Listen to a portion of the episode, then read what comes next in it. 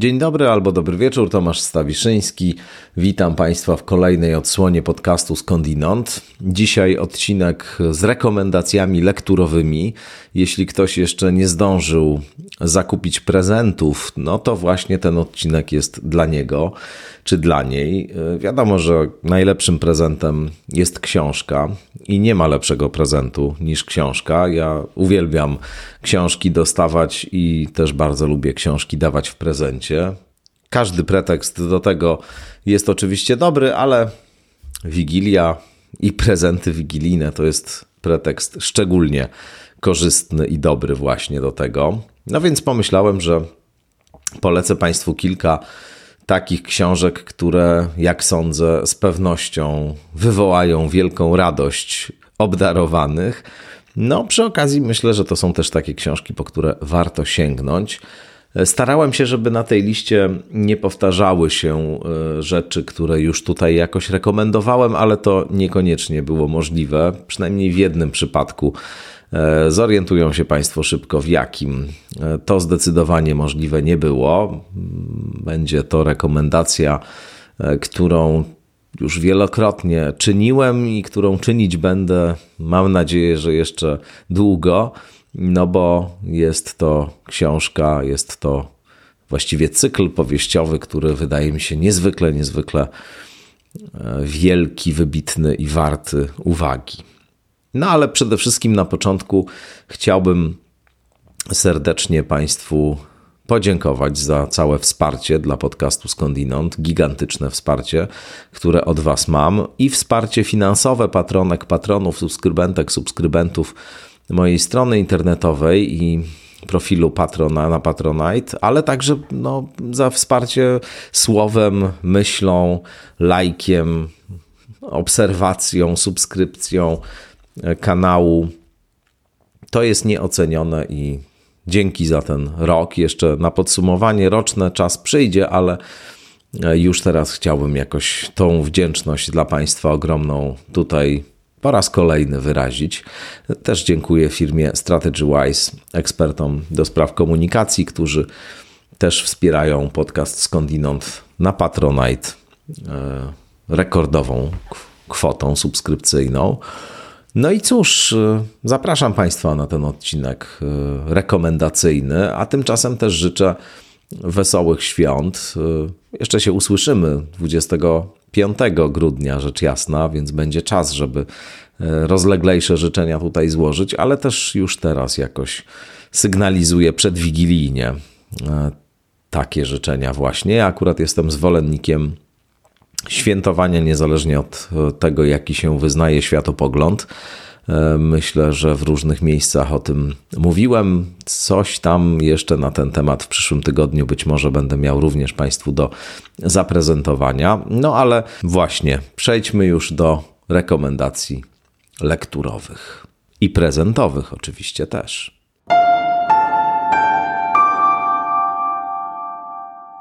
No to zacznijmy od naprawdę wspaniałego prezentu. Cieszę się, że po wielu, wielu latach znowu jest możliwe, żeby taki prezent komuś dać i nie trzeba szukać tych książek gdzieś na Allegro i wydawać na nie jakiejś astronomicznej zupełnie kwoty. No, są to cztery książki, więc wiadomo, że kwota jest trochę większa, ale e, w tym przypadku właściwie mogę z ręką na sercu powiedzieć, że rzecz jest warta i tej kwoty, i wszelkich innych kwot.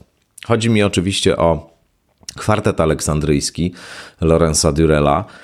Kwartet aleksandryjski, czyli cztery powieści Justyna, Baltazar, Montolif i Klea.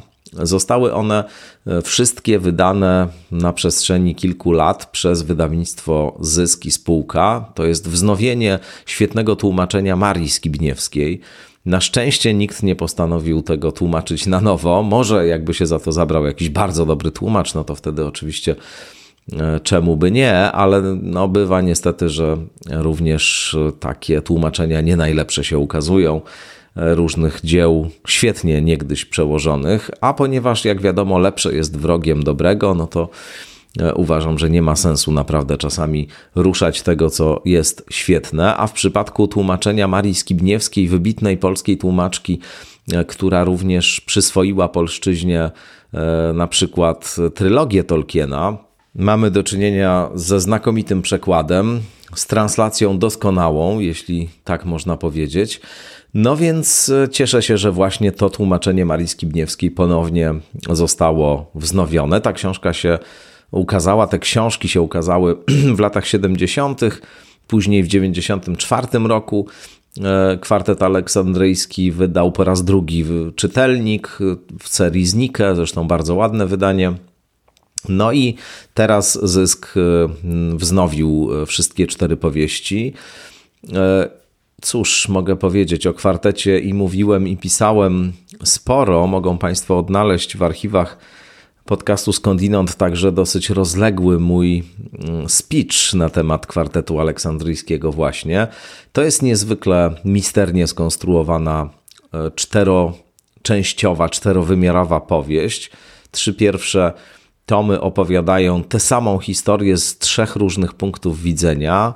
Dwa pierwsze tomy z subiektywnego, trzeci e, z obiektywnego, to znaczy w dwóch pierwszych mamy narrację pierwszoosobową, no a w e, trzecim mamy takiego wszystko wiedzącego narratora. Czwarty tom z kolei przynosi ponownie narrację pierwszoosobową, ale jest ciągiem dalszym tej historii opowiedzianej w trzech tomach go poprzedzających. E, ciągiem dalszym, i to jest bardzo ciekawe, który również dokonuje rewelacji w naszym sposobie widzenia tego, e, co na przestrzeni tych czterech tomów jest opowiedziane, no bo y, właśnie y, ta książka ma odwzorowywać y, układ czasoprzestrzenny, ma być właśnie czasoprzestrzenią. Trzy tomy. Pierwsze to, jest, to są trzy wymiary przestrzenne, a czwarty tom dodaje do tego wymiar czasu i te cztery tomy tworzą kontinuum czasoprzestrzenne. Takie przynajmniej było założenie samego Durella. No a e, oczywiście w każdym tomie opowiadana historia okazuje się być zupełnie inna niż nam się wydawało. Właśnie dlatego, że każdy, jak mówi Durell, subiektywny punkt widzenia nie uchwytuje całości, która może jawić się zupełnie inaczej, kiedy spojrzymy na nią z e, innej strony czy z innego punktu.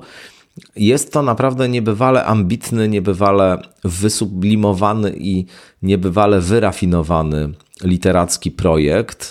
Projekt literacki właściwie, a nie tylko tekst, bo mówi się o e, kwartecie aleksandryjskim, że to jest utwór, który wyprzedził swój czas i wyprzedził także różne e, eksperymenty formalne, które pojawiły się dopiero później, zresztą często inspirowane samym kwartetem.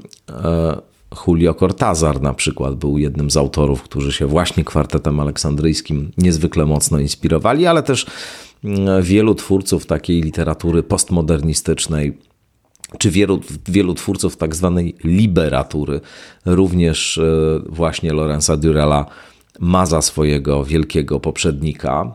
Dla mnie e, jest wiele e, atutów i aspektów tej powieści, które czynią ją czymś absolutnie niezwykłym. Z jednej strony ta maestria formalna, e, te wszystkie elementy, które sprawiają, że to się po prostu czyta e, w stanie hipnotycznym niemal, z zaangażowaniem, e, które nie pozwala nawet na moment się od tego oderwać. Ja połknąłem kwartet aleksandryjski po raz pierwszy w ogóle w jakimś akcie mm, ciągnącego się godzinami czytania z przerwami tylko na posiłki, sen i czynności fizjologiczne. E, I potem przeczytałem jeszcze te powieści wiele razy i za każdym razem po pierwsze w nich odkrywam coś innego i nowego, a po drugie za każdym razem z równym zaangażowaniem i zaciekawieniem je czytam. Natomiast e, oczywiście jest tutaj także no niezwykle taka wysmakowana myślowo, filozoficznie idea rzeczywistości, ludzkiej percepcji, dużo tutaj rozważań o miłości, dużo takiego spojrzenia bardzo też e, wielowymiarowego na kwestie, nazwijmy to światopoglądowo-polityczne. No ale to nie będę tutaj tego rzecz jasna Państwu opowiadał, bo to zrobiłem już wiele razy w różnych miejscach. Tu po prostu tylko powiem, że Kwartet Aleksandryjski w prezencie to jest naprawdę wow, coś wspaniałego. Nie wahajcie się nawet przez moment, jeśli e, ktoś jest dla Was bardzo, bardzo ważny i nie ma e, tej książki na półce, tych książek, tego wieloksięgu, no to oczywiście kupcie mu kwartet aleksandryjski.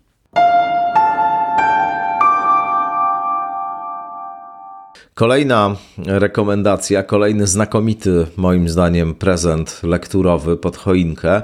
To jest książka Paul Celan, Tam za kasztanami jest świat, biografia autorstwa Anny Arno. Książka ukazała się nakładem wydawnictwa literackiego. Paul Celan to jest jeden z największych poetów XX wieku, a chyba nie będzie żadną przesadą, jeśli powiem, że jeden z największych poetów w ogóle w historii literatury. Postać tyleż e, ciekawa, tyleż skomplikowana, niezwykła, co tragiczna. Urodzony w Czerniowcach w rodzinie niemieckojęzycznych Żydów, e, dorastał w Rumunii, no bo to była część Rumunii wówczas. Przeszedł przez Holokaust, e, jego rodzina w Holokauście zginęła. Potem mieszkał w Paryżu, właściwie do końca życia mieszkał w Paryżu. Zmarł w 1970 roku śmiercią samobójczą. No, jednym z jego takich najsłynniejszych, chyba najsłynniejszym wierszem jest Fuga śmierci, Todes Fugę. To jest wiersz, którego genialny przekład wykonał e, na język polski Stanisław Jerzylec a takim tłumaczem znakomitym, e, który również Celana przyswaja od lat polszczyźnie jest Ryszard Krynicki. Wcześniej Felix Przybylak również e, tłumaczył Celana i e, komentarze do jego twórczości pisał. No, mamy właśnie dzięki Krynickiemu też taki wybór wierszy i prozy, to znaczy dokładniej rzecz biorąc jednego opowiadania, jakie Celan napisał opowiadania Spotkanie w górach. E, to jest e, taki wybór tom e, pod redakcją Ryszarda Krynickiego właśnie z tłumaczeniami Krynickiego. Wydawnictwo A5 niedawno wznowiło ten tom. I to jest rzeczywiście autor niebywale ciekawy, niebywale mroczny, trudny, Fuga śmierci to jest w ogóle wiersz, którego lektura wymaga pewnej emocjonalnej odporności, jeśli się pozna zwłaszcza historię tego tekstu, tego wiersza. To, co tam jest opisane, stanie się znacznie bardziej jasne, no to wówczas rzeczywiście ciężko obok tej poezji tak po prostu sobie przejść. To nie jest poezja w stylu wierszy, które zapraszają do lektury i zapraszają do interpretacji i narzucają się ze swoimi znaczeniami. To jest poezja hermetyczna, skomplikowana, bardzo głęboko wnikająca w materię języka, dlatego też niezwykle wymagająca dla tłumaczy, ale poezja absolutnie niezwykła. Myślę, że jeśli Państwo Celana nie znacie, no to, a to nie jest jakiś poeta niebywale znany, nie wiadomo jak popularny w Polsce. Zresztą w ogóle nie jest to poeta, o którym e, takie orzeczenie jak popularność byłoby e, możliwe. On nigdy nie będzie poetą popularnym, w tym sensie, że nigdy nie będzie poetą, e, który będzie dla każdego czytelnika dostępny, no bo to jest rzeczywiście poeta bardzo trudny, ale zarazem piękne są te jego teksty w swój mroczny, specyficzny sposób. Ja jestem wielkim miłośnikiem tej poezji i bardzo e, doceniam jej kunszt, detal, jej e, no właśnie taką, takie niezwykłe iskrzenie znaczeń, które się tam odbywa. Ale niezależnie od tego, czy się e, jakoś tam kocha, czy nie kocha poezji Celana, to warto przeczytać tę książkę. Anny Arno. Po pierwsze, dlatego, że jest to panorama też pewnej epoki, to znaczy autorka nie tylko opisuje życie e, jednego bohatera, ale także maluje jego czasy i, i robi to w sposób taki bardzo kompetentny, rozległy i ciekawy. Ale także dlatego, że no, mamy tam kawałek historii kultury, kawałek historii literatury, że mamy wreszcie niezwykle splątane, trudne, ciemne losy kogoś, kto zapłacił ogromną cenę za swoje doświadczenie, ale także za swój talent. No i jest to opowiedziane naprawdę w sposób fascynujący. To jest bodaj pierwsza taka rozległa, poważna, z prawdziwego zdarzenia biografia Paula Celana w ogóle i e, tu wielkie podziękowania i wielki szacunek i wielki podziw dla Anny Arno z mojej strony, bo rzeczywiście tę pracę wykonała no, w sposób wzorcowy i to jest e, książka także taka, którą się czyta jednym tchem i bardzo serdecznie Państwu polecam. Anna Arno, Paul Celan, pisarz rubieży języka i kultur z nikim nieporównywalny, tak e, głosi tekst na ostatniej stronie okładki. Bardzo polecam tę książkę. Na prezent będzie znakomita. Kolejna rekomendacja prezentowa to Kaput. E, Curcio Malaparte jest autorem tej książki, która jest taką w zasadzie ni to powieścią, ni to reportażem, ni to zbiorem jakichś impresji, esejów. Właściwie trudno tę książkę zakwalifikować e, jakoś jednoznacznie. Ona bywa często jako reportaż, właśnie reportaż literacki charakteryzowana, ale ja nie wiem, czy to jest reportaż literacki, czy to jest proza, czy to jest e, pamiętnik, co to właściwie jest, trudno orzec. W każdym razie Formę ma dziennikarsko-reportażową. Są to opowieści o tym, co Curcio Malaparte widzi w trakcie II wojny światowej w różnych miejscach Europy. Także Polska się tutaj pojawia. A nawet nie tyle, co widzi, choć to też jest istotne, ale też co to widzenie uruchamia w jego wyobraźni, w jaki sposób e, się przekształca w jego głowie, y, w jakich kierunkach wędrują jego skojarzenia.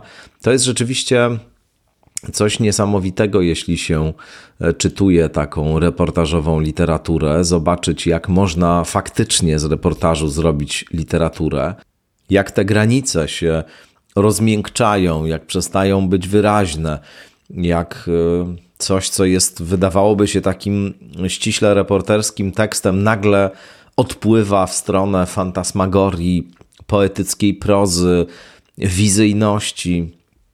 A zarazem, jak się w tej wizyjności, w tej właśnie fantasmagorii jeszcze mocniej, jeszcze głębiej, w sposób jeszcze bardziej esencjalny ujawnia jakaś prawda, Prawda, której właśnie być może sam e, opis faktów, samo poprzestanie na rzeczywistości, takiej jaka jawi się pięciu zmysłom, no nie potrafiłoby czy nie dałoby rady wydobyć na powierzchnię. Bardzo to jest e, ciekawa rzecz, która właściwie teraz po raz pierwszy ukazuje się, choć to może ciężko uwierzyć w to rzeczywiście, ale po raz pierwszy ukazuje się w wersji nieocenzurowanej.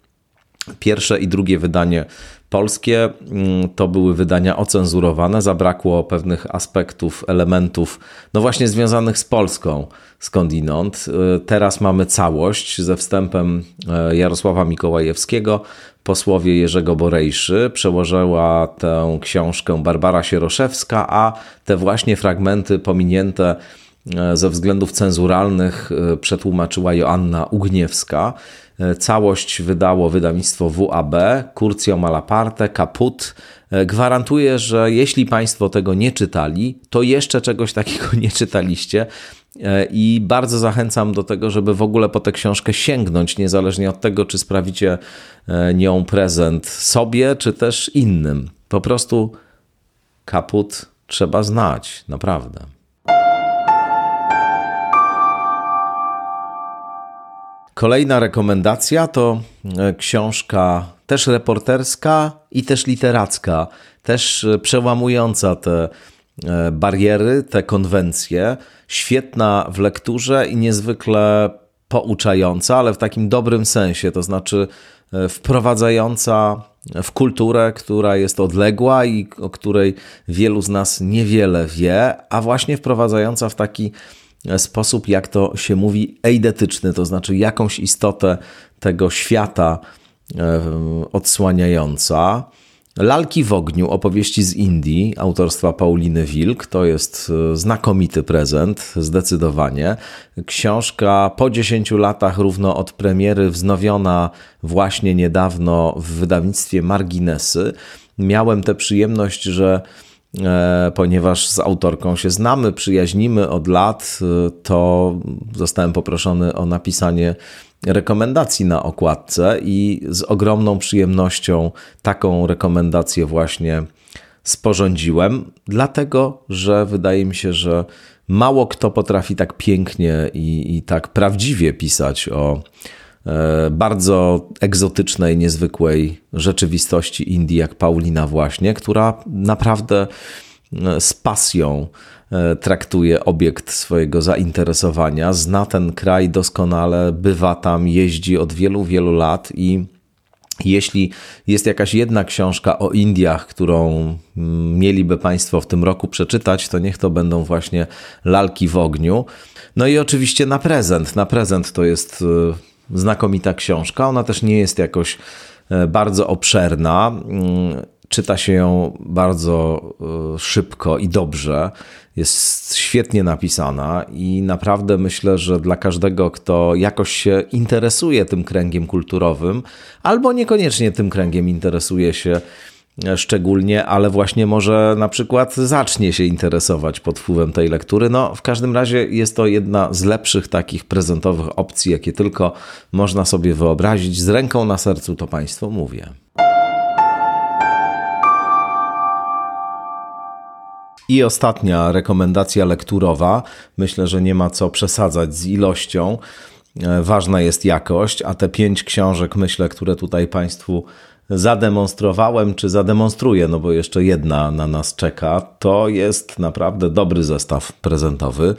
Otóż ta ostatnia książka to będzie upiorna opowieść Petera Strauba, zmarłego w tym roku amerykańskiego autora literatury grozy, zupełnie innego od wielu uprawiających ten gatunek pisarzy, bo niespiesznego, rozwijającego swoje opowieści w sposób e, spokojny, nieepatującego jakimś strasznym okrucieństwem, krwią i innymi takimi gadżetami grozy, tylko przeciwnie, posługującego się nimi w sposób bardzo dyskretny i powściągliwy, budującego nastrój napięcia, niepokoju, niesamowitości, ale właśnie takiego, który korzysta z tych wszystkich rekwizytów charakterystycznych dla gatunku nie w taki sposób ostentacyjny. Mamy kilka książek Petera Strauba po polsku, ale właśnie upiorna opowieść wydaje mi się najciekawsza. Pojawiło się na szczęście poprawione tłumaczenie tej książki dzięki wydawnictwu Vesper. Ona się ukazała w latach 90. w bardzo złym tłumaczeniu, które właśnie poprawione, zredagowane na nowo teraz zostało i czyta się to znacznie, znacznie lepiej. E, cóż, e, to też jest bardzo ładnie wydana książka, więc ona ma ten walor prezentowy, także estetyczny, ale przede wszystkim rzeczywiście, jeśli Państwo nie przepadają, nie wiem, za literaturą grozy albo mają wokół niej jakieś stereotypowe skojarzenia, to to jest książka, od której warto e, przygodę z tym gatunkiem rozpocząć, bo ona jest literacko świetnie zrobiona, świetnie napisana i właśnie będąca również dowodem i przejawem głębokiej erudycji samego autora, oczytanego w XIX-wiecznej literaturze i późniejszej także e, właśnie niesamowitości, grozy e, dotykającej. I e, no oprócz tego, że to jest właśnie taka trzymająca w napięciu historia, to ona jeszcze niesie w sobie kilka innych elementów i przesłań, które są tam pięknie wplecione, więc myślę, że naprawdę upiorna opowieść będzie świetnym prezentem, zwłaszcza, że e, no, ten cały nastrój taki świąteczno-zimowy, e, ten śnieg za oknem, miejmy nadzieję, że i na święta będzie jeszcze leżał. Cała ta atmosfera, ona sprzyja lekturze tego typu literatury, myślę. No a upiorna opowieść Strauba jest naprawdę książką, która nie zawiedzie oczekiwań nawet, nawet najbardziej wymagających czytelników. To są właśnie te rekomendacje, które e, tutaj Państwu daję. Mam nadzieję, że okażą się przydatne i pomocne. No i cóż, na razie żegnam się z Państwem. Słyszymy się za tydzień w skądinąd. No i wtedy będzie też czas na jakieś rozleglejsze życzenia świąteczne. A tymczasem już bardzo Państwu serdecznie dziękuję. No i owocnych zakupów lekturowych e, i radości z prezentów. Miejmy nadzieję, że książkowych oczywiście Państwu serdecznie życzę. Do usłyszenia.